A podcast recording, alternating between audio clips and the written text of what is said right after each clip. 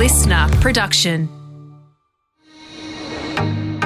Hi, I'm Helen McCabe, founder of Future Women, a club helping women to connect, learn, and lead.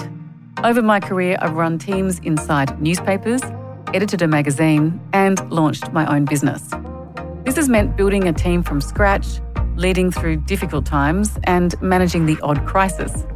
I've never had any leadership training because I thought you were either good at leading or you weren't. I thought being decisive was a key metric for success. I was wrong, and it led me to make simple but avoidable mistakes. In this series, I'm doing what I should have done years ago, reaching out to people who I admire who have also successfully run teams across all types of industries. So I can ask their advice on some of the common leadership challenges. One of my side hustles is mentoring future women members, which is one of the most enjoyable parts of my week. My guest today has been a project manager, a consultant, a project analyst, and a coach. Lisa Hutton grew up on the Adelaide Plains, about two kilometres from where I lived as a child. We didn't connect again until she started working with me as a volunteer mentor. In this episode, we explore what it means to be a coach and how she uses her vast experience in a wide range of different roles to assist others.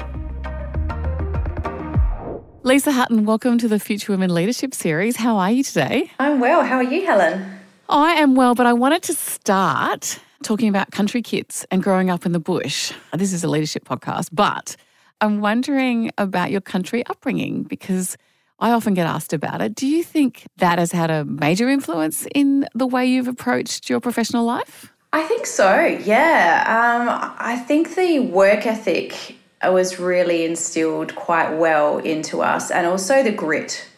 There's a lot of problem solving as well. So, a combination of all of those three and the tenacity to get it done. So, I don't know what it was like for you guys uh, on the McCabe farm, but us was, uh, yeah, just get the job done, keep going, and didn't matter what, whether the sun had gone down, it was just keep going until the job was done kind of thing. So, yeah, absolutely, it has for sure. And in your professional career, whenever you've said, "Oh, well, I grew up in a country town," or "I'm, a, you know, I grew up on a farm," did it people say to you, "Yeah, yeah, okay, now that makes a lot of sense"? Yeah, yeah, absolutely. and it's kind of, um, I don't know. So going from the farm to Hamley, which is the town closest to us. So when you went into the town, it was like, oh, you're a country kid off the farm, and then going to school in Gawler, like, well, you're the country kid from Hamley. And then going to Adelaide, well, you're the country kid from Gawler. And then we moved to Melbourne, you're the country kid from Adelaide. Like, it was just this rolling theme. There's a lot of pride. I felt really proud coming from the farm and coming from the country as I grew older. Um, um, and just that real realization how special it was to have such a different world, different environment that I don't think others would truly appreciate unless you had that experience yourself. How, how do you feel about that? Like, is that? Well, I, I had that experience of, you know, having this sort of privileged farming family environment in a little town. And so it was always assumed that there was money in my family. But then by the time I got to a boarding school in Adelaide, like we were just poor. So we didn't have any money and we got treated like the poor kids. So I had that both experience of kind of sort of slightly, you know, well, of course you can afford anything. And then I thought, oh, you poor country kids have, you know, had it terribly rough. But I feel like we are way, way off track. so I'm going to bring it back. So I'm going to bring it back to your professional career.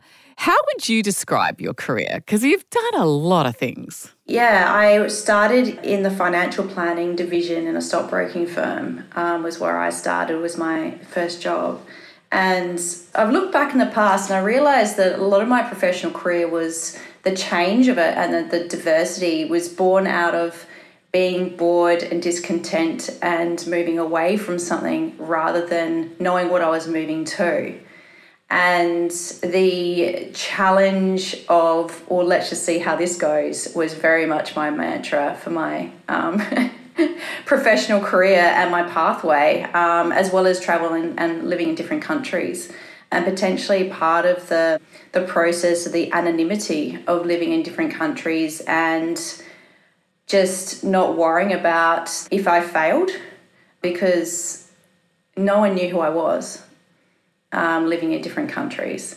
So going through and applying for jobs that I was absolutely unqualified for and seeing how that went sometimes turned out quite well.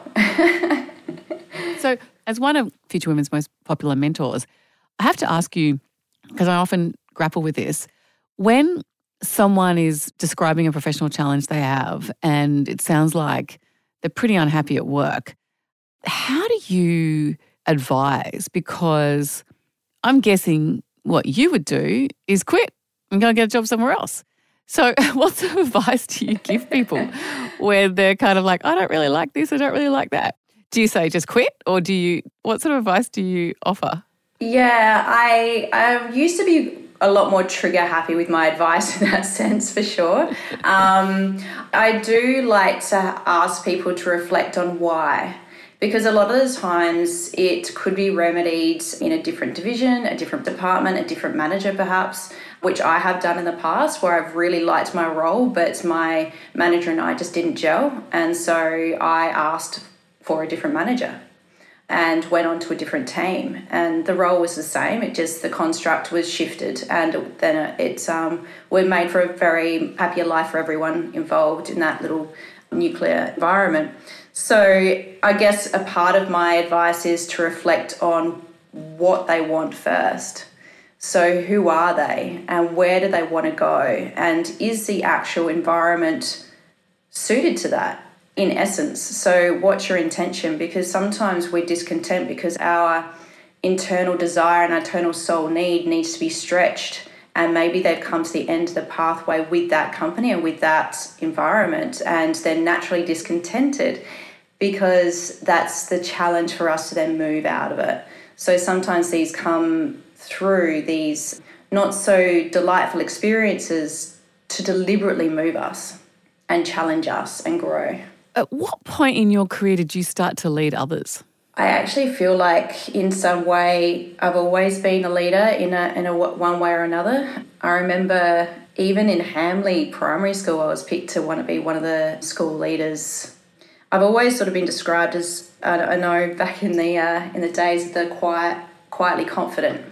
So I have noticed that part of my how I see things is sometimes if I'm not nominated, let's just say as a role of the leader, I will wait and observe and see who comes forward first and see who wants to be the leader in, a, in that dynamic.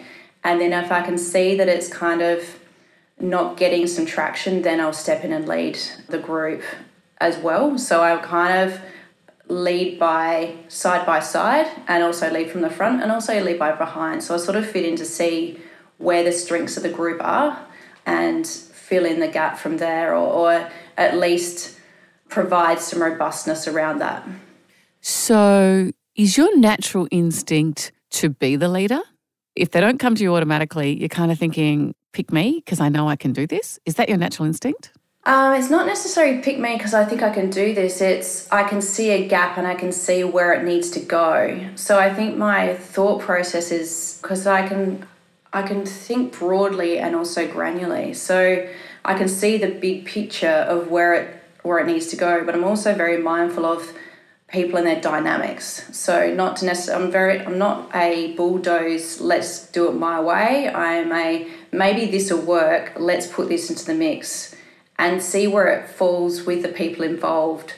Because sometimes it's worthwhile because you don't always know the answer, you don't always know where it's going to land but you have an inclination, you have an intuition. At the same time, it's nice for people to lead first and then realize maybe it's better to do the way that, that Lisa suggested. Let's try this now instead. So it's also nice to have people learning as well. Not to say I've always got the answers, but I, I love the curiosity about it as well. Yeah, or looking at your CV, you know, all the variety of roles you've had, you've obviously got plenty of quiet confidence to kind of have a go at any project. How do you describe your job now? So I resigned from my last corporate senior management role in an ASX listed division company um, as national projects manager, which was designing and building pharmacies and oncology labs and private hospitals around the country. That's what I went from. I, I say that because I wanted to put some weight on what I left. And the reason why I left was the, the corporation was no longer aligned with my core values. The role was still fine. I didn't really know where I was going, but I knew what I was being asked to do. Um, so I've been asked to advise and mentor and to guide. So to guide businesses, and now I am coaching. So now I'm coaching professionals going through the experience I went through and uncovering themselves and finding who they are, what their core purpose is, where their drivers are. I find sometimes when we're in a corporate world, we've, we've kind of lost a bit part of ourselves.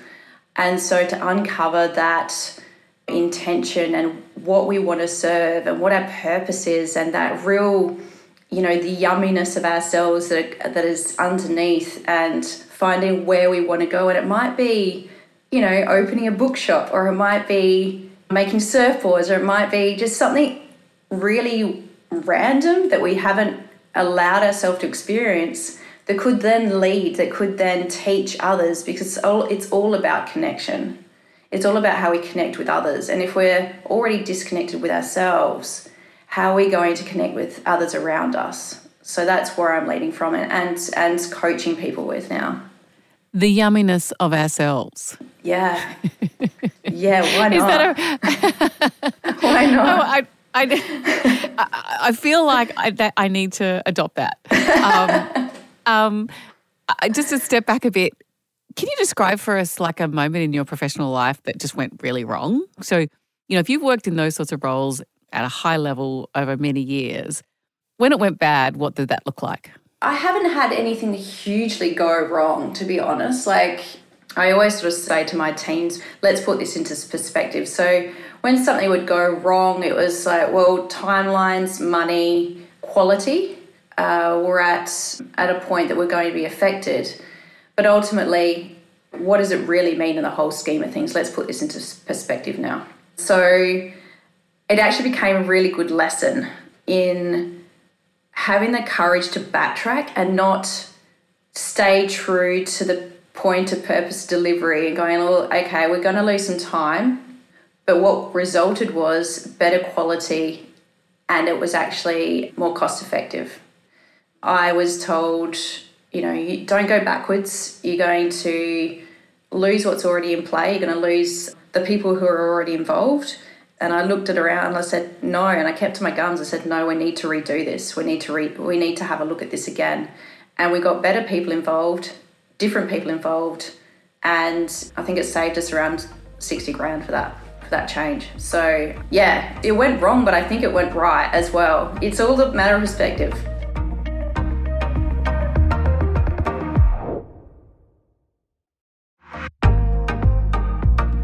You've never had that um career moment where you're just gridlocked. You know, you, no one's listening to you. You got a, someone somewhere in the building doesn't really like you. It's like a pretty standard career problem as you get more senior that eventually just you're kind of gridlocked. No matter what you do, doesn't really work. Have you ever been stuck? And that's when you just quit, isn't it? Yeah, more than likely. Yeah, I do I have found my voice, and for me, it was all about I needed for my own conscience and my own integrity to at least send out where I was coming from. And so I know that I've been in businesses where they've made decisions where I didn't agree with, and the only thing that I, I, I understandably, I'm not privy to all of the nuts and bolts of decisions that happen in, in certain levels, and I understand that. But also at the same time, sometimes the decisions are made without understanding all the nuts and bolts underneath where they're sitting as well and the impact that has. So for me, what I have done in the past is formally communicated in writing what I believe the decision, um, the impact, where it could go wrong, and where I believe the decision would be better to be overturned. And I didn't ask for a response. I said, you know, this is for me, I just need you to understand the whole story here and do with it what you may. And I've, I've had to speak and I've actually had to speak up for myself and for others. And for me, it's sometimes it's even not for the expectation of the what happens at the end. It's more about the voice. Right. So I'm going to get you to play coach. I'm going to ask you some questions. Sure. I was on a call today and a young woman said her problem is she needs help managing up. She's really good at managing her team, but she's struggling to connect with management above her. Like she's like, it's a, you know, it's more of a hostile relationship. And you know that Right. person who has a great relationship with the boss, Yeah. but her own team, she, you know, disregards and her own team dislikes her. And you know, as well as a, you know, builder of teams, you want the person who can do both. You, you never want someone who's only good at one or the other. Yeah. Yeah, so I think for, for my, if it was me having the gridlock position where I, I have been in that position before, is I've had the one on ones. I've actually sat down and communicated with them directly and been honest and open and really frame it well as well. So, coming from a place of compassion and curiosity to understand and whoever the management person that they want to um, speak with that you may think is the, the best person to approach, let's just say, and understand their viewpoint as well. So, also, it's do you understand you're coming across this way? Do you understand that this is the effect you're having on myself and the team? And asking them, are you aware that this is how you're being received? Can we work on this? And having an open communication with them is how I would probably go about it. What about a scenario, Coach Lisa, where I say to you, I don't have any problems with men. I work really well with men. Men are uncomplicated. My biggest problems are working with other women. I've got a group and they don't get along, and that's where all my grief is. What do you say to that? Yeah, so the group of women don't get along, or the, this person doesn't Well, get I, along with. they're my they're my issue over there. Like Okay. my only problem in my organisation is the women that I manage, not the men. yeah, okay. So You would have heard it like Yeah. lots of times, right? Yeah, absolutely. Yeah, and I, I would see that as a competitive culture potentially. So I'm always just think that people will get along if they know each other. So I would, I know this sounds a bit corny, but I'd actually get them do some sort of potentially out of work exercise that it's more about understanding each other and getting down to the human side of of each other and really seeing that person as a human rather than a competitor and getting them to if you can start to care about each other. What are the most common professional challenges that you hear about? in our little mentoring um, uh, team and group, professional challenges I believe um, are coming up is how do I become a leader? How do I get promoted in a company where the higher you go, the less opportunities they are to get promoted? How do I switch careers when I don't have the background in the profession that I want to switch career to? They're the top three. So interesting. And and the reason why um, you're getting those questions is because of your because you've switched careers a lot, right? So people are drawn to you. So I'll take if we take the last one, how do you work through that that challenge with somebody else? My main thing is don't wait for permission. Don't wait for somebody to give you the permission to change jobs. Don't wait for permission or somebody to say, yes, you can do this before you go and do it. A lot of my background when I have switched careers is I never told anybody. I never opened myself up to the influence of somebody else's lens to tell me that I can't as soon as I and I had learnt this because I um, had experienced this is I'm planning on, for example, planning on getting a motorbike when I bought a motorbike. I didn't tell people, right? Because I knew, you knew they'd say that was I crazy. knew, right? um, I didn't tell people, um, you know, that I'm going to, oh, I don't know, jump off a bridge in South Africa. I didn't tell people that, you know, the day I became a stockbroker, I just decided on the day and made it happen. I remember I was working at uh, the Treasury in New Zealand and just then, like working there, I was like, you know what, I want to work in projects in um, a telco. And three months later, I had no background, but I I decided that's what I was going to do, and I just didn't allow anybody else's fear come into my field. I just went and did it. I found, and I'm the opposite, I, I often workshop everything quite widely. Um, and I've often found when someone tells me, and you remind me of this, you cannot buy a motorbike. There is no way that's a good idea. You've been talking about buying one for ages. It's ridiculous. Don't buy one. That's when I decide I am definitely buying one. Right. That's like I get quite I get quite motivated by someone telling me I can't do something. Yeah. And that's so good. It's it's good to know where we're motivated from and when we're hmm. demotivated from. And I don't have a motorbike, by the way. Yeah. I don't have one anymore. I don't have anyone anymore.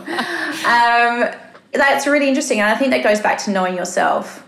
I know that I've said to some of the women, give yourself permission to do what you want to do and write down what it is. Be clear about where you want to go. And when people have asked me, you know, how how do I get a promotion in these senior rankings? My question to them is, why do you want it?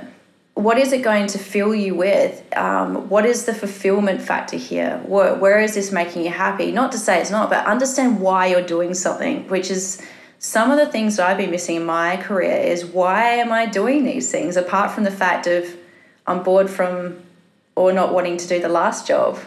So, really directing your life with intention and purpose and fulfillment and joy and happiness and let them be your driver and let them be your goals.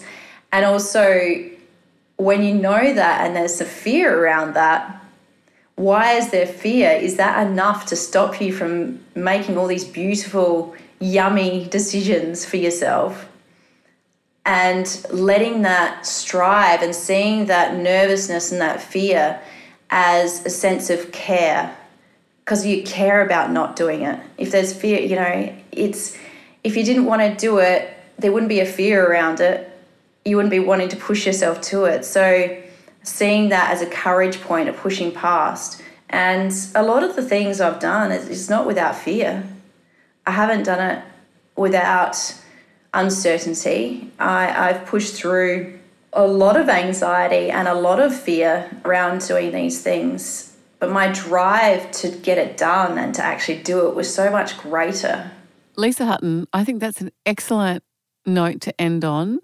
Your advice is way beyond pure leadership. It's about the yumminess. And um, that is just a really great message. And I can see why you're one of our favourite mentors and absolutely inspiring to talk to. Thank you for joining me today. Thank you, Helen. I really, really appreciate it. Such a joy. This podcast was recorded on the land of the Gadigal people of the Eora Nation. We pay our respects to elders past and present. Executive producer is Jennifer Goggin, series producer is Holly Mitchell, and audio imaging by Nat Marshall.